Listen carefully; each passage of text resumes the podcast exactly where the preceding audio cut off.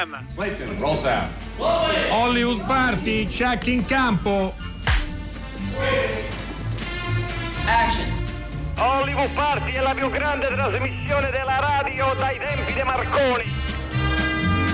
Buonasera e benvenuti a una nuova puntata di Hollywood Party. Oggi è martedì 11 agosto e io sono Alessandro Boschi e insieme a me in questo tardo pomeriggio di un giorno da cani, ma anche loro molto accaldati, accaldati Enrico Magrelli. Ciao Enrico. Ciao, ciao, ciao, ciao, ciao. Alessandro, sì, in effetti siamo qua, è il 2020, 11 agosto come ricordavi, quindi lo dico soltanto per il podcast tutto questo, la data, no scherziamo. Certo. Siamo in diretta come, come sempre per farvi compagnia tutta questa eh, settimana. Oggi di cosa ci occuperemo? No? Lo diciamo, mm, seguiteci eh, Sì. sia sulla, eh, su Facebook eh, anche su Twitter, ogni tanto, su Twitter ogni tanto mettiamo delle cose. Mm, Continuano a vivere nonostante la, eh, così, la dimensione social della trasmissione, nonostante l'estate e il caldo, così come è ancora attivo l'800 050 333 per i vostri messaggi. Vi ricordo che abbiamo due cofanetti, uno dedicato a Franca Valeri e, e uno molto più ampio perché era immaginato come eh, supporto, eh, no? come comfort movie, eh, Sì. radio movie per l'estate dedicato a Totò. Eh, abbiamo le notizie e poi parleremo del in una chiave abbastanza insolita del western in Italia, come l'immaginario del west va al di là e anticipa eh, di gran lunga anche quelli che sono gli spaghetti, eh, i western spaghetti naturalmente, e poi parleremo di un, eh, di un attore eh, che è Tom Hardy, forse molti di voi lo amano o lo detestano, non lo sappiamo, eh, proprio perché Capone, Al Capone, eh, il film però il titolo è soltanto Capone, è da ieri disponibile sulle piattaforme eh, Amazon ed è interpretato, lui è il padrone in tutti i sensi del, del film.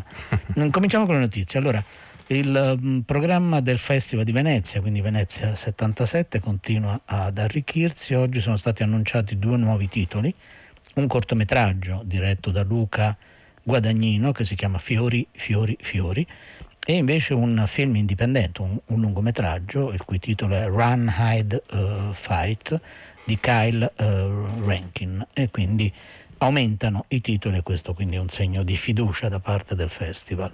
È arrivata proprio 20 minuti fa la conferma, se ne era parlato un po' di settimane fa, l'accordo di produzione fra la società di Martin Scorsese ed Apple TV e vedremo che cosa ne nasce. Sicuramente nasce il prossimo film di Scorsese che ha un budget eh, enorme, ma poi insomma vi terremo aggiornati strada facendo. E, e poi c'è la notizia dell'ennesimo eh, remake, per ora non c'è l'intero cast, eh, l'unico attore confermato al 98% è Zac, è Zac Efron ed è il terzo remake o, il- o la terza versione di un film francese uscito nel 1985, quindi nel secolo scorso, il titolo era Tre uomini e un bebè. E due anni dopo gli Stati Uniti avevano fatto un'altra versione, quindi 1987, il titolo è Tre scapoli e un bebè con Tom Selleck, Steve Gutenberg e Ted Danson, se non ricordo male. E ora Sì, ci sì, aspetta sì, eh, ci aspetta questa terza, eh, terza versione. Eh, io ho un po' giocato su questa cosa, no? la macchina delle fotocopie a Hollywood non va mai in vacanza, Ma- insomma. no? Co- come mai Enrico? Come mai Enrico succede che si riproponga un film vero di successo, ma di tanti anni fa, del quale è già stato fatto un, un remake? È possibile che dipenda proprio da una povertà cronica di idee? Ehm, Io temo, temo di sì, no? nel, senso che questa è una domanda molto impegnativa Alessandro. Temo che ci sia una mancanza cronaca- eh, cronica di idee, nello stesso tempo i manager che gestiscono ormai le grandi major o ex major hollywoodiane ehm, probabilmente non sono dei grandi esperti di cinema, eh, anzi sicuramente non lo sono, ma questo da molti anni a questa parte, almeno dagli anni 70 ad oggi, e, e quindi si lavora su prodotti eh, che hanno mh, avuto un esito commerciale molto molto importante perché poi alla fine dell'anno quando nel CDA delle varie compagnie si discute del fatturato e non fatturato eh, avere dei titoli sulla carta sicuri, poi come sappiamo bene nessun titolo è sicuro eh, sulla carta, e soprattutto pensare a un film del, appunto dicevamo 85, prima versione 87, la seconda di 35-33 anni eh, fa, forse cercando di interessare una fetta di pubblico che o, o, o, sicuramente non era nato o era troppo giovane o era già troppo grande per seguirlo, quindi poi magari andranno con i nipoti. In Italia, come tu sai meglio di me, abbiamo tantissimi, no? tantissimi progetti che, sì, eh, che si muovono oh, nell'aria. Uh, non so, manda, manda qual- qualche copione, insomma, tu ne hai tra le mani parecchi, Alessandro. Manda qualche copione a Hollywood, Vabbè, magari vabbè. Mm, magari li leggono, no? chissà. No, Ma magari ne parliamo domani anche con, il nostro ospite americano, Molto di riveliamo l'identità e comunque domani mh, diciamo che avremo sicuramente un regista italiano che ha avuto l'idea di andare a lavorare negli Stati Uniti. Eh, aggiungo eh, anche altre due cose, siccome ce le chiedono, tu poco fa parlavi dei cofanetti eh, dedicati a Franca Valeri e in particolare c'è Il Vedovo eh, con la conduzione di Steve della Casa, Piccola Posta con la consulenza di Orio Caldiron e la conduzione eh, di chi altro di Enrico Magrelli che ieri si è sperticato in lode giustamente per questo piccolo capolavoro, capolavoro di Steno. Poi ci sono anche eh, l'intervista a Hollywood Party del 2010 fatta da Steve e da Fisio Mulas e poi i 100 anni di Franca Valeri eh, una puntata recente dove c'eri tu Enrico insieme ad Alberto Crespi. Dunque è arrivato un messaggio, Enrico, io te lo dico come al 335 56 34 296 eh, Enrico Magrelli, la persona più seria di Hollywood Party. Vuoi, repli- Va vuoi bene. replicare o vuoi lanciare la musica? No, eh, so- no, ri- ringrazio molto, secondo me mi stanno prendendo in giro, ma accetto, eh, accetto incasso. Passo all'altro messaggio, però Mara che a proposito dei film dell'estate ci suggerisce eh, Ecce Bombo e oggi, lo diciamo ieri, eh, almeno vi tenteremo di farvi ascoltare se non altro caro eh, diario, la lunga passeggiata estiva. Sì, la musica direi proprio perché ci porta nel primo argomento della nostra puntata eh, di oggi ed è, ed è una scelta musicale non casuale, no? poi, poi ve la, così, mm, la capirete immediatamente proprio perché i nostri ascoltatori sono davvero bravissimi. Ehm, però è una colonna sonora costruita proprio sul tema del west, del western in Italia.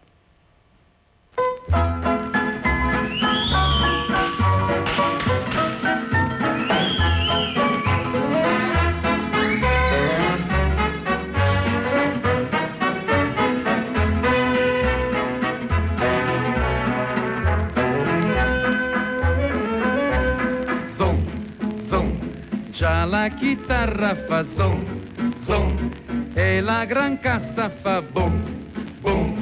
Ogni cowboy si ridesta in finestra, già sta mentre il valzer fa zoom, zoom. Nessun fucile fa boom, boom, nessuna freccia fa tum, tum. La diligenza va in pace, sapete perché? Conosco un cowboy laggiù nel far west che corre a cavallo da ovest a est. Quel grande signor, terrore dei Sioux, è alto tre spanne non più. Non porta fucil, pistole non ha, è un soldo di cacio di rara bontà. Sapete con che conquista i Sioux? Col valzer del zumpapazzu. E yippee e yippee queste parole tradurvi non so. E yippee e yippee su ripetete con me. Conosco un cowboy laggiù nel far west che corre a cavallo da ovest a est. Ti aspetta laggiù in mezzo ai Sioux col valzer del zumpapazzu.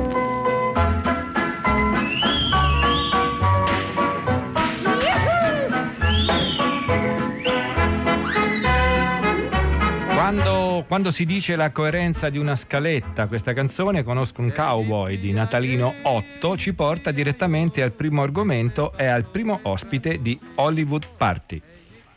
Sì, appunto, come dicevamo nel nostro sommario, rapidamente vogliamo occuparci oggi, fra gli argomenti della nostra puntata, eh, di un libro, un libro che abbiamo trovato davvero molto interessante, per questo condividiamo con, con tutti voi eh, quello che abbiamo letto, si chiama Il Western in Italia e ha un sottotitolo Cinema, musica, letteratura e fumetto ed è stato curato il libro da Matteo Pollone che è con noi al telefono. Ciao Matteo, buonasera.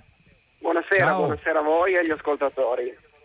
Allora, il libro è pubblicato da Grafot eh, Editrice. Eh, eh, Matteo, non so se tu hai la radio accesa perché sento... Eh, hai la radio no, accesa? in realtà l'ho spenta. Ah, va bene, allora, allora, è soltanto un ritorno alla mia cuffia, ti chiedo scusa. Eh, dunque, abbiamo fatto sentire Natalino 8 proprio perché eh, già la, la, la, così, nell'introduzione de, del libro ed è questo che poi rende molto interessante secondo me il libro, eh, è non solo spaghetti, il western italiano prima e dopo Sergio Leone. Uh, il western vuol dire anche il west, vuol dire un certo tipo di immaginario, uh, vuol dire una uh, presenza anche di, di, un mondo, di luoghi, di figure come i cowboy che vengono assimilati eh, dalla, dalla, musica, ma ne parliamo un po' più tardi, proprio perché poi la nostra colonna sonora è costruita in questo modo, ma Matteo Pollone nasce già nella letteratura popolare e quindi, quindi, quasi in contemporanea o subito, o subito dopo proprio i, i, i film western, eh, western, fatti dal cinema, dal cinema muto. Eh, ci aiuti a capire che cosa è accaduto, che tipo di fascinazione eh, la cultura, eh, lo spettacolo italiano ha avuto rispetto a un, a un universo così lontano? Allora, il, um, la, la, domanda sul perché l'Italia abbia rielaborato il western più di qualsiasi altro paese, al di fuori degli Stati Uniti naturalmente, eh, è una domanda che mi sono posto spesso senza in realtà avere una risposta univoca, senza riuscire a darmi una risposta univoca. Sicuramente me la sono posta spesso rispetto al fumetto, che è la cosa di cui mi sono occupato di più negli anni scorsi, il fumetto western italiano che è veramente enorme come fenomeno, ma poi andando a congiungere un po' tutti i puntini di questa storia del western in Italia, eh, appunto ho continuato a farmela senza riuscire a trovare una risposta soddisfacente. Sicuramente la fascinazione del, eh, dell'Italia per il mondo dell'Ovest americano, così esotico ovviamente all'inizio del secolo, alla fine dell'Ottocento, ehm, inizia fin da subito, cioè quasi contemporaneamente alla diffusione delle dive novels appunto americane che venivano tradotte eh, in Italia e venivano adattate dai moltissimi editori poveri possiamo dire anche come qualità delle, della carta su cui stampavano questi racconti eh, tu, in, tutto il nostro paese insomma. Io nel libro anche un po' diciamo scherzosamente, giocosamente faccio addirittura risalire l'influenza del, del western sull'Italia ribaltando un po' la situazione, no? cioè parlando di Giacomo Costantino Beltrami, l'esploratore italiano che crede di scoprire le sorgenti del Mississippi, poi in realtà eh, ne scopre solo una, diciamo, una parziale sorgente. Eh, però p- proprio Beltrami che era convinto che Fenimore Cooper avesse copiato, eh, avesse plagiato in qualche modo o si fosse pesantemente ispirato alle sue memorie per scrivere i suoi libri, eh, tra cui il più famoso ovviamente l'ultimo dei Moicani, mi sembrava una figura interessante cui partire, da cui partire per sviluppare questa storia.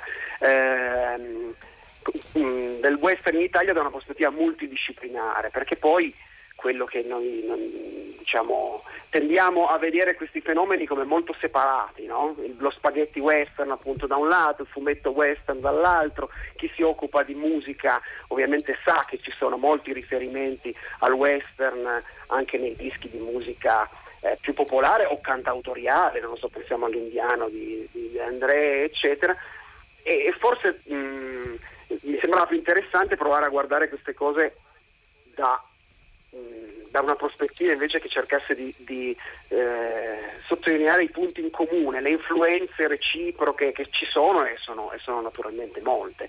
Inizialmente volevo scriverlo tutto io questo libro, poi ho pensato che rivolgermi a studiosi delle singole discipline poteva essere meglio eh, e spero che insomma, il risultato sia, anzi sicuramente il risultato è, è, è migliore eh, così, nel senso che chi si occupa di musica, io non sono un musicologo, ma abbiamo ad esempio in questo libro, visto che abbiamo iniziato parlando di musica, studi eh, sulla, sull'opera lirica, sulla fanciulla del West di Puccini in particolare, o sulle canzoni che venendo da musicologi sono ovviamente molto più approfonditi e mettono insieme non solo i riferimenti alle canzoni che parlano di West dal punto di vista quindi dei temi trattati, ma anche alle sonorità che sembrano venire da quel mondo. No? Quindi c'è tutto veramente un mondo in gran parte inesplorato o diciamo guardato solo nelle sue specificità che io ho cercato di guardare un po' più dall'alto, ecco, diciamo. Matteo Pollone, Matteo Pollone, io noto invece in questa tua produzione una coerenza con i tuoi lavori precedenti, ad esempio una coerenza con i tuoi scritti sui fumetti western, per dire. E, mh, Ovviamente il più famoso è Tex Wheeler, inutile eh, and- girarci certo. intorno, che immagino sia comunque un personaggio, un fumetto che tu conosca molto bene. All'interno della tua introduzione fai poi il riferimento a Buffalo Bill. E questo sì. è un aspetto secondo me molto, molto, importante perché poi naturalmente Buffalo Bill è immediatamente collegabile al cinema, ma anche per quello non solo che riguarda i fumetti, ma anche per quello che riguarda eh, appunto eh, il, personaggio, il, personaggio, storico. Eh, tra l'altro, se non sbaglio, c'è anche un episodio proprio in Tex Wheeler dove Buffalo Bill viene un po' così preso un po' in giro, anche se va detto che Kit Carson in realtà sembra proprio Buffalo Bill. Ecco, esatto. Eh, eh, fai anche un riferimento riferimento a Salgari. Ci, ci racconti come Salgari entra in, in questo percorso?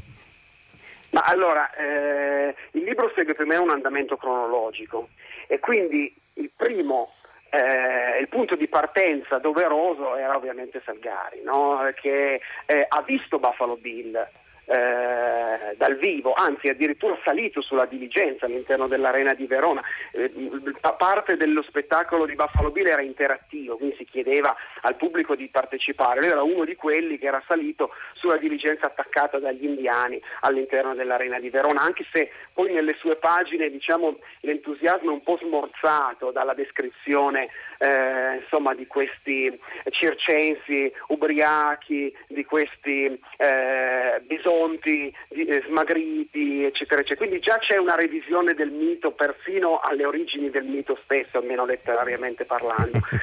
Eh, e, e, e Salgari appunto è uno dei primi cronisti eh, una delle firme illustri che parlano dello spettacolo di Buffalo Bill, come sarà poi Matilde Serao per Napoli, eccetera. E, ehm, e, introduce poi anche Buffalo Bill all'interno dei suoi romanzi, dove invece è una specie di creatura eh, semidivina, potremmo dire, un'apparizione, eh, un eroe eh, a tutto tondo. La cosa interessante è che Salgari ha scritto ben sei romanzi western, due cicli western potremmo dire, ehm, che sono però molto poco conosciuti. Eh, certamente sono qualitativamente inferiori forse rispetto ai cicli malesi, insomma ai pirateschi e quelli più, sempre citati per quanto riguarda l'opera di Salgari, però hanno una loro importanza soprattutto per aprire, eh, un'importanza che ha eh, rispetto al fatto di aprire la strada a molti imitatori, adattamenti, ad esempio queste mh, mm, eh, novellizzazioni, eh, questi adattamenti diciamo molto fantasiosi delle avventure di Buffalo Bill, queste dime novels che venivano tradotte in Italia. In Italia c'era talmente richiesta di questi racconti che poi non venivano più tradotti, venivano anche scritti da autori anonimi, molto spesso appunto non firmavano queste opere, perché la richiesta era veramente massiccia. E a un certo punto per impedire la censura del regime eh, su una figura che ovviamente era così tipicamente americana, ehm, si va a recuperare una leggenda che era nata eh, in Emilia eh, durante il tour di Buffalo Bill, cioè il fatto che Buffalo Bill fosse in realtà un, eh, anzi in Romagna, perdono, in Emilia, fosse in realtà un emigrato italiano di nome Domenico Tombini che era andato in America ed era diventato famoso eh, appunto come Buffalo Bill e nei fascicoli dell'epoca che continuavano a uscire aggirando la censura fascista sulle opere appunto provenienti dagli Stati Uniti si poteva leggere Buffalo Bill un vero sangue romagnolo no? una cosa che a noi fa ridere ma in realtà sottolinea molto bene quanto ci fosse la necessità, la richiesta, il piacere di leggere e di non staccarsi no, da queste avventure di, eh, di, di, questi eroi d'oltreoceano. Senza contare che Buffalo Bill non viene solo visto da Salgari, viene anche visto da Puccini, anche Puccini assiste allo spettacolo di Buffalo Bill, anche se poi nella fanciulla del West naturalmente l'influenza del circo di Buffalo Bill è molto limitata per il fatto che essendo un'opera teatrale le location sono quelle che sono e quindi eh, eh, la comunità è una comunità di minatori, insomma non c'è ovviamente l'avventura degli ampi spazi americani, anche se in alcuni adattamenti più recenti si mette la Monument Valley sullo sfondo, eccetera, si mettono le immagini della Monument Valley sullo sfondo. Ma, del Matteo Pollone, eh, ascoltiamo un, un Buffalo Bill che non è salgariano, non è neanche romagnolo, è altmaniano. E così una mattina sto passeggiando per l'accampamento quando vedo questo ragazzetto mingherlino sdraiato sotto a un carro. Lo tiro fuori, gli do un'occhiata e so che posso farne una stella. Gli chiedo, come ti chiami? Lui dice Cody. Bill Cody. Che cosa fai? Faccio la guida e il cacciatore di bisogni. Ecco, è per lui che scriverò adesso, perché ho un fascio di nuove avventure che potrei portare a Hickok, col quale però sono in rotta. Allora dico al ragazzo, da ora in poi il tuo nome è Buffalo Bill e nel giro di sei mesi sarai conosciuto in tutta l'America. Buongiorno Anni, come va il braccio? Ehi Nate, sta a vedere un momento, sta a vedere come se la cava con la mano sinistra. Fagli un po' vedere, tesoro. Sta attento Nate. Bello, sei sempre la grande Anni. e manco a dirlo, di lì a pochi mesi le storie escono, fanno un grande successo e il ragazzo mi viene a trovare. È spaventato dalla leggenda che gli ho creato, ma è già tutto preso dalla sua fama. E di nuovo io gli dico una sola cosa, una cosa importante. Gli dico, Bill, quando un giovane come te si mette in testa di incendiare il mondo, è meglio che non dimentichi chi gli ha dato i fiammiferi. Beh, qui ci sono anche delle voci meravigliose. Questo è Buffalo Bill e gli indiani di Robert Altman. È, è un film molto è complesso e molto articolato. E, mm, se volete sapere qualcosa di Altman, leggete un saggio scritto dall'elemento più serio di Hollywood Party. E ci sono arrivati dei messaggi e ce n'è uno in particolare, dice Western italiani, il brigante di tacca di lupo e cavalli di Tale Ro, dice Cavalli in effetti è un film di, di, pochi anni fa, invece no, il brigante di tacca di lupo, caro eh, amico de, di Correggio, è un film molto famoso di Pietro Germi, girato nel 52 appunto, ambientato a Roma Nord, esattamente in un paese che si chiama Sacrofano, dice chissà se te li citate. Noi non solo te li citiamo, ti diciamo anche dove li abbiamo, li abbiamo girati. Comunque Enrico, girati? Eh, eh, Enrico, sì, io eh, credo che questo film eh, di Buffalo Bill gli indiani sia davvero rappresentativo e si, in qualche maniera si attacchi molto bene al discorso che stava facendo poco fa Matteo Pollone. No, no, no, infatti quello, quello, quello è vero, eh, anche perché appunto forse non è uno dei film più riusciti eh, di Robert Altman o Robert Holtman, come dicono gli americani, ma noi utilizziamo la versione eh, italiana. Stiamo parlando con Matteo Pollone del libro che ha curato il western in Italia, cinema, musica, letteratura e, e, e fumetto. Uh, lo accennavo prima, no? ci sono già de, degli esemplari di film western nel cinema muto uh, italiano uh, e quindi questo rapporto con un mondo e con un altrove eh, lontano che incuriosiva lettori, e Matteo Pollone un attimo fa ci ha raccontato eh, di, del successo proprio letterario e soprattutto di questa versione salgariana, di questo ciclo eh, salgariano che poi è un po' in ombra rispetto a, uh, ai pirati. Matteo Pollone, vogliamo concentrarci un attimo, perché per me è stata una scoperta onestamente, eh, proprio sulla presenza eh, del, del, western, de, del west invece nella canzone eh, nella canzone popolare, no? Natalinotto, ma ci sono tanti altri eh, cantanti, Catina Ranieri, Flo Sandos. Eh, e c'è lì un'operazione molto interessante, ma vorrei che la raccontassi tu, no? proprio di cover vere e proprie. Esatto, sì, la, la, la musica è diciamo, eh, fondamentale in questo libro, anche se mi spiace dirlo a poche settimane dalla morte di Morricone, eh, un saggio su Morricone alla fine non l'abbiamo inserito, anche perché Morricone ci è stato molto trattato, eccetera, quando si parla di musica rispetto ai film invece c'è un saggio su, sugli effetti sonori, no? così celebri, anche il vento, eh, le botte, eh, i vari rumori del cinema western, in particolare riferiti alla prima sequenza di, ehm, di C'era una volta il West. E sulla canzone invece sì, ci siamo dilungati molto perché è quella diciamo meno... Mh, eh, su cui meno si è scritto e su cui meno si è riflettuto. Eh, dagli anni 50 a oggi il western continua a ritornare nella canzone italiana, da un lato in maniera più evidente in, in certe operazioni d'autore come quelle di De André che citavo prima, ma in particolare anche nella canzone popolare. C'è ad esempio una, una canzone che mi piace sempre citare che è quella di, eh, del quartetto Cetra, Vecchia America, no? dove a un certo punto parlano dei cowboy e dicono eh, non sapevano poveretti di finire sui fumetti, no? creando diciamo, una specie di incrocio eh, intermediale tra canzone, cinema eh, e fumetto che è un po' diciamo, eh, quello che ho, fatto, cioè, ho tentato di fare con eh, il mio libro, spero diciamo, eh, certamente non con la leggerezza del quartetto eccetera, ma eh, spero con scorrevolezza e piacevolezza nella lettura.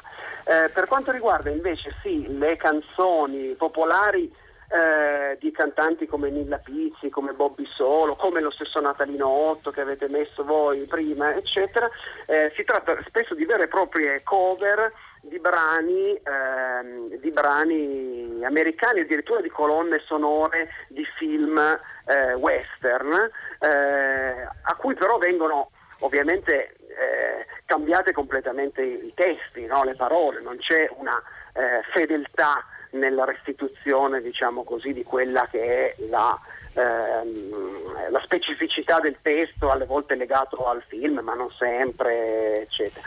Tra l'altro la cosa interessante è per gli studiosi di questi, eh, di, questi eh, eh, di queste canzoni, eccetera, che non abbiamo solo i dischi, abbiamo anche i canzonieri che eh, appunto all'epoca erano molto diffusi e che eh, insomma, eh, servivano per diffondere no, presso il pubblico i testi delle canzoni, anche le note eh, da studiare. E questi sono degli oggetti, dei paratesti straordinari perché oltre a permetterci di studiare più nel dettaglio la canzone, la composizione stessa, ehm, offrono anche tutta una iconografia che è quella western dell'epoca, no? che ovviamente illustrazioni che riguardano eh, che riguardano il mondo western, senza contare che sono qui innumerevoli le fotografie che ritraggono i vivi della canzone dell'epoca eh, in costumi western, no? ad esempio qui nel libro che è un libro illustrato, quindi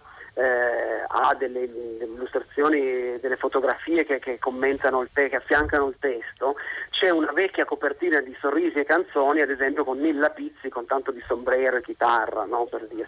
Eh, quindi era veramente molto molto trasversale come, come influenza all'interno del, eh, della cultura popolare italiana dell'epoca, che poi alcuni autori sì, eh, o alcuni diciamo anche editori eccetera per scelta non si facessero influenzare da ciò che invece producevano altri media eccetera è da un lato altrettanto interessante perché nel momento in cui ad esempio esplode il, il fenomeno dello spaghetti western Ecco Matteo, noi, eh, noi, sicuramente staremo ore ad ascoltarti, ma siccome tu hai parlato di spaghetti western, caro Matteo Pollone, autore del western in Italia, cinema, musica, letteratura e fumetto, e che tu hai curato in dei saggi interessantissimi, eh, noi ti salutiamo proprio con la clip e mh, eh, spero che tu sia d'accordo con me, rispondi solo con un sì o con un no, con un cartone animato che in qualche maniera ha anticipato gli spaghetti western, perché anche se è uscito nel 65 però eh, l'idea risale ai primissimi anni 60, quindi ben prima dei film di Sergio Leone. Sei d'accordo Matteo Pollone? Sto parlando di Western Soda. Va bene, ciao, grazie Matteo, Matteo. ti grazie ringraziamo, ci sentiamo presto. Ciao, ciao ciao. Il corso del destino ha segnato le nostre menti e i nostri volti profondamente. Popolo della valle, oggi Clementina mi ha rifiutato per l'ennesima volta la sua mano. No, Viva il capo! Bene, bravo! Viva, viva il capo! Viva, bene, bravo! Viva, viva! La nostra pazienza è durata in troppo a lungo, direi. Ho già capito tutto.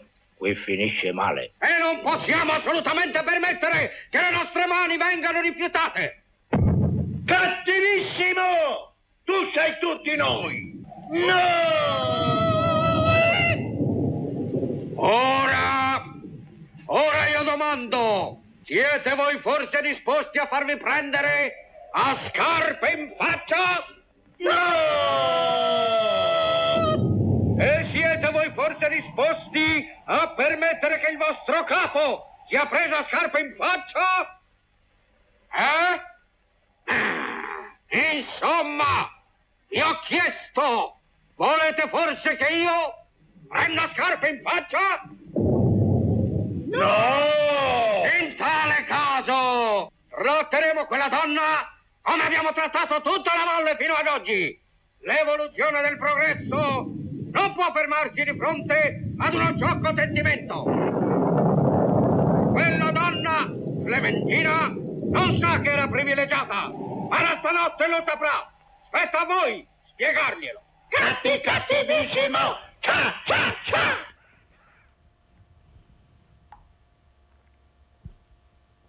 Amore, amore, se mi vuoi bene, non mi lasciare più. Perciò in quest'attimo fatale, no, non partir. Non so il destino che mi attende, ma devo andarlo ad affrontare. Non vedi l'ansia che mi prende, qualunque sia la sorte mia, tu non mi devi abbandonare. Sento già il tempo che cammina, sento che l'ora si avvicina e la gran mano del destino appare su nel cielo. Vado a parlare con la morte ed il mio cuore sarà più forte se così solo non mi lascerai e saprai aspettare. Amore, amore, se mi vuoi bene devi abbandonare, potremo vivere sempre insieme, qualunque sia la sorte mia, tu non mi devi abbandonare. Resta qui, dolce amore, a sperare a sognare.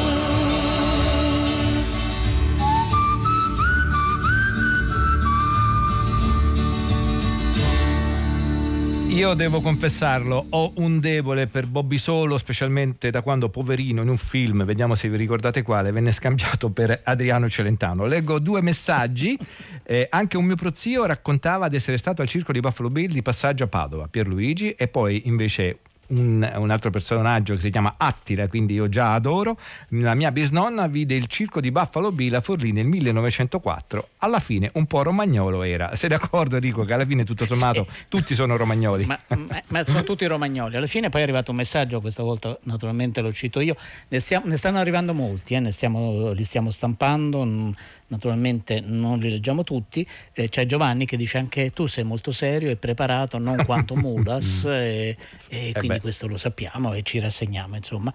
Ora vogliamo eh, invece ehm, parlare eh, del secondo argomento, lo dicevamo nel, nel sommario, che eh, l'occasione nasce proprio dalla possibilità di vedere eh, Capone, è l'ultimo film interpretato da eh, Tomardi e eh, la regia è di Josh Trank e lo facciamo con eh, una collega, una firma della, della, stampa di Torino che è Fulvia Caprara. Ciao Fulvia.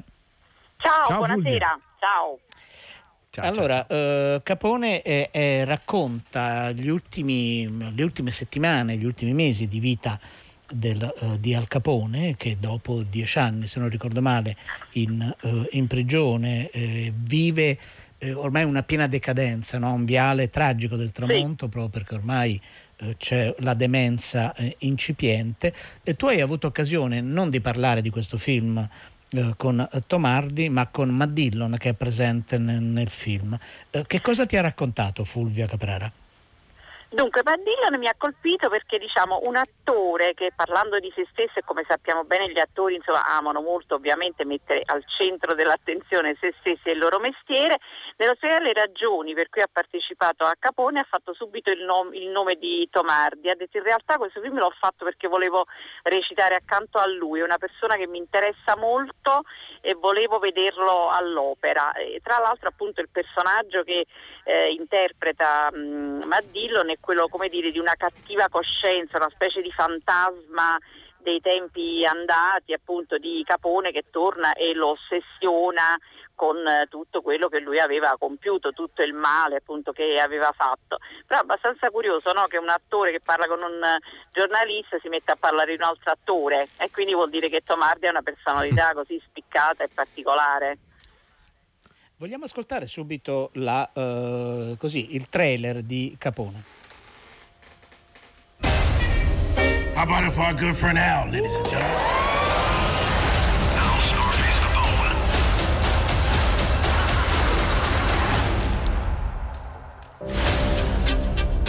Do you know what the difference is between Adolf Hitler and Al Capone? Hitler's dead. Capone lives like a king in Florida. He has full-blown dementia.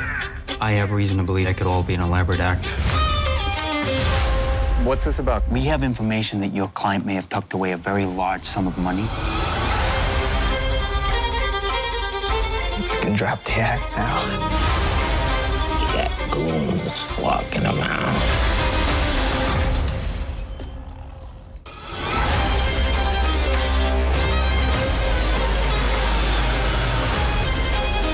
Guys like you own this place $10 million. Maybe I can get him to talk. Gonna go on a rampage. We made a promise. Someday we was gonna make it big. The only thing that really matters is how a man treats his family. Ecco, questo era il trailer di Capone. Fulvia Caprara, eh, io credo che eh, Hardy sia davvero uno dei, degli attori più, più dotati. Mi domando sì. però una cosa, eh, io non ho visto Capone, però mi fa venire in mente che sia una sorta di recitazione abbastanza simile a quando lui fece i gemelli in Legend, cioè lui spesso è un po' overactive, cioè è, è, un po' sopra le righe. Ne parlavamo prima eh, della trasmissione con Enrico Magrelli facendo riferimento anche a Tabù, se non sbaglio. Eh, non certo. hai tu la sensazione che a volte questo suo immenso talento lo porti un po' ad esagerare? Sì, io penso di Tomardi questo, che lui ha praticamente una carriera spaccata a metà tra interpretazioni in cui fa questa cosa della trasformazione totale, fisica, no? diventare, acquistare peso, acquistare un'altra faccia, altri lineamenti, rovinarsi in ogni modo e poi quella che piace tanto, come sappiamo, una parte di Hollywood e invece un'altra parte di carriera in cui invece con la sua semplice faccia, con la sua semplice presenza attoriale e basta, eh, secondo me dà il massimo. Io diciamo ho un po' paura di questo appunto Capone, tra l'altro il trailer così è uno di quelli che fanno venire l'acquolina in bocca, però che lui qui abbia fatto una di queste prove perché mh, evidentemente anche la sua vita racconta una personalità complessa e quindi forse lui di prove ogni tanto proprio se le deve imporre, ne ha voglia, le deve fare, però secondo me non sono le migliori, insomma il miglior Tomardi non c'è niente da fare, è quello di Loche eh, quindi è quello in cui era un uomo da solo in macchina, no? che doveva parlare così con delle voci sì, e certo. doveva risolvere la sua vita nell'arco di quel tempo.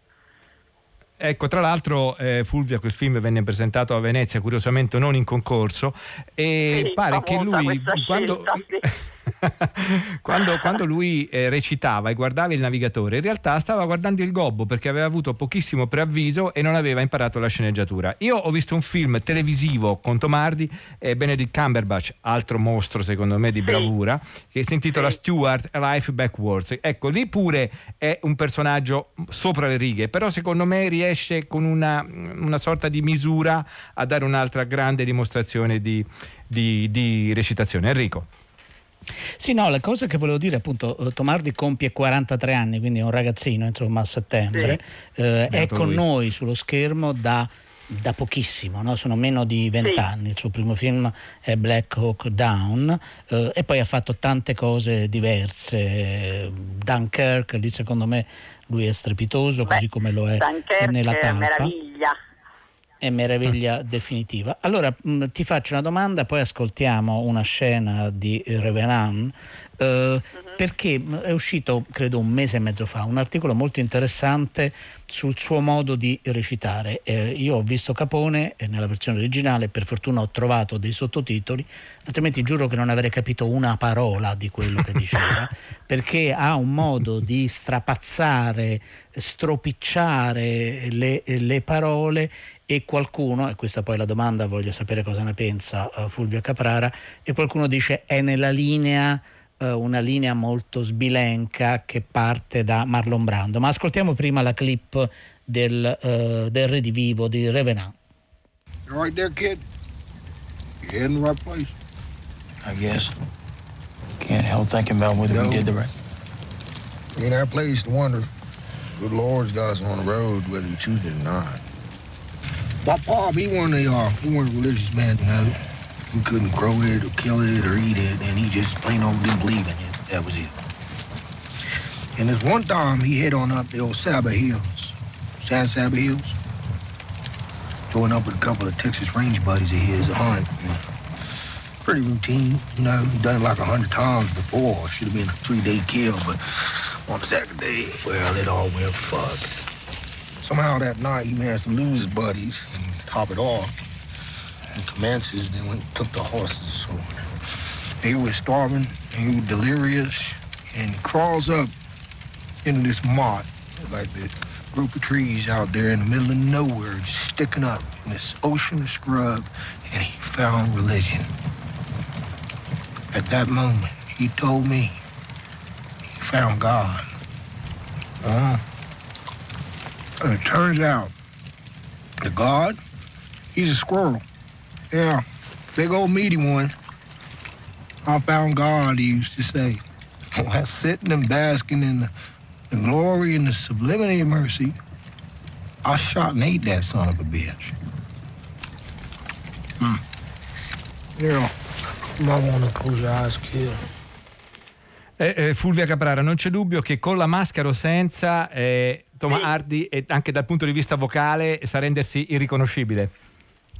Assolutamente sì, ehm, questa cosa di giocare con, la, con, le parole, diceva appunto Enrico ha citato Marlon Brando, e secondo me anche qui ehm, non c'è niente di casuale, poi Enrico diceva la sua carriera no, è cominciata in realtà da poco tempo, ma perché prima diciamo, sappiamo che Tomardi ha avuto una vita molto spericolata, ma proprio tanto cioè ha toccato veramente il fondo. E tutto questo secondo me c'entra molto perché quando uno è venuto fuori appunto così dopo aver affrontato gli abissi e poi superato non si può fermare alle cose semplici, deve andare sempre oltre, ci vuole sempre una cosa più difficile per dimostrare a se stesso appunto che eh, così eh, di farcela, quindi è quella scia lì, eh, è la scia anche della, della, vita spericolata, insomma della sregolatezza che poi impone dei, dei salti anche di recitazione più forte di, di altri, insomma.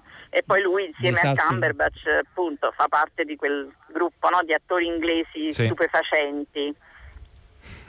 Fulvia Caprara, noi ti ringraziamo molto. Dicevamo Capone da ieri è su Amazon Prime, quindi se volete avere un'idea guardatelo. Non vi dico nulla sul film, guardatelo soprattutto perché è anche un documentario in diretto e non è un documentario su Tomardi. Grazie Fulvia Caprara. Grazie, grazie naturalmente.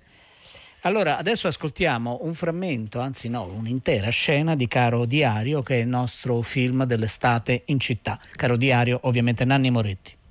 Salve, salute, come stai? Il mio giardino, gardenia, quattro ruote, quattro zampe, cani, una rivista di razza, essere, volare, correre, il mio condominio, grazie, scarpe sport, le specialità di Lisa Biondi, pasta magazine, ville e casali, cose antiche, case antiche, Sirio, Astra, Progresso Fotografico, L'Espresso. Se posso ordinare le copertine dell'Espresso degli ultimi dieci anni mi servono per una ricerca. Bolina, Cicloturismo, Il Corriere della Sera, La Stampa, Il Gommone, Montagna, Legno e Pietra, La Repubblica, La Manovella e Ruote a Raggio, Archeo, Bell'Italia, Airone. Un capitolo del mio documentario sull'Italia è dedicato al giornalismo. Comincio subito a tagliare e ritagliare, incollare e cucire e mi accorgo che i giornali sono uguali e soprattutto usano e si scambiano sempre gli stessi giornalisti. C'è quello che scrive di politica su un quotidiano, di cinema su un settimanale di sinistra e di letteratura su un mensile di destra. C'è quell'altro che scrive contemporaneamente sul Corriere della Sera, su un settimanale femminile e sul mensile delle Ferrovie dello Stato e naturalmente vignette e satira politica ovunque, perché la satira non ha padroni, quindi sta bene sotto ogni padrone. Insomma, un unico grande giornale.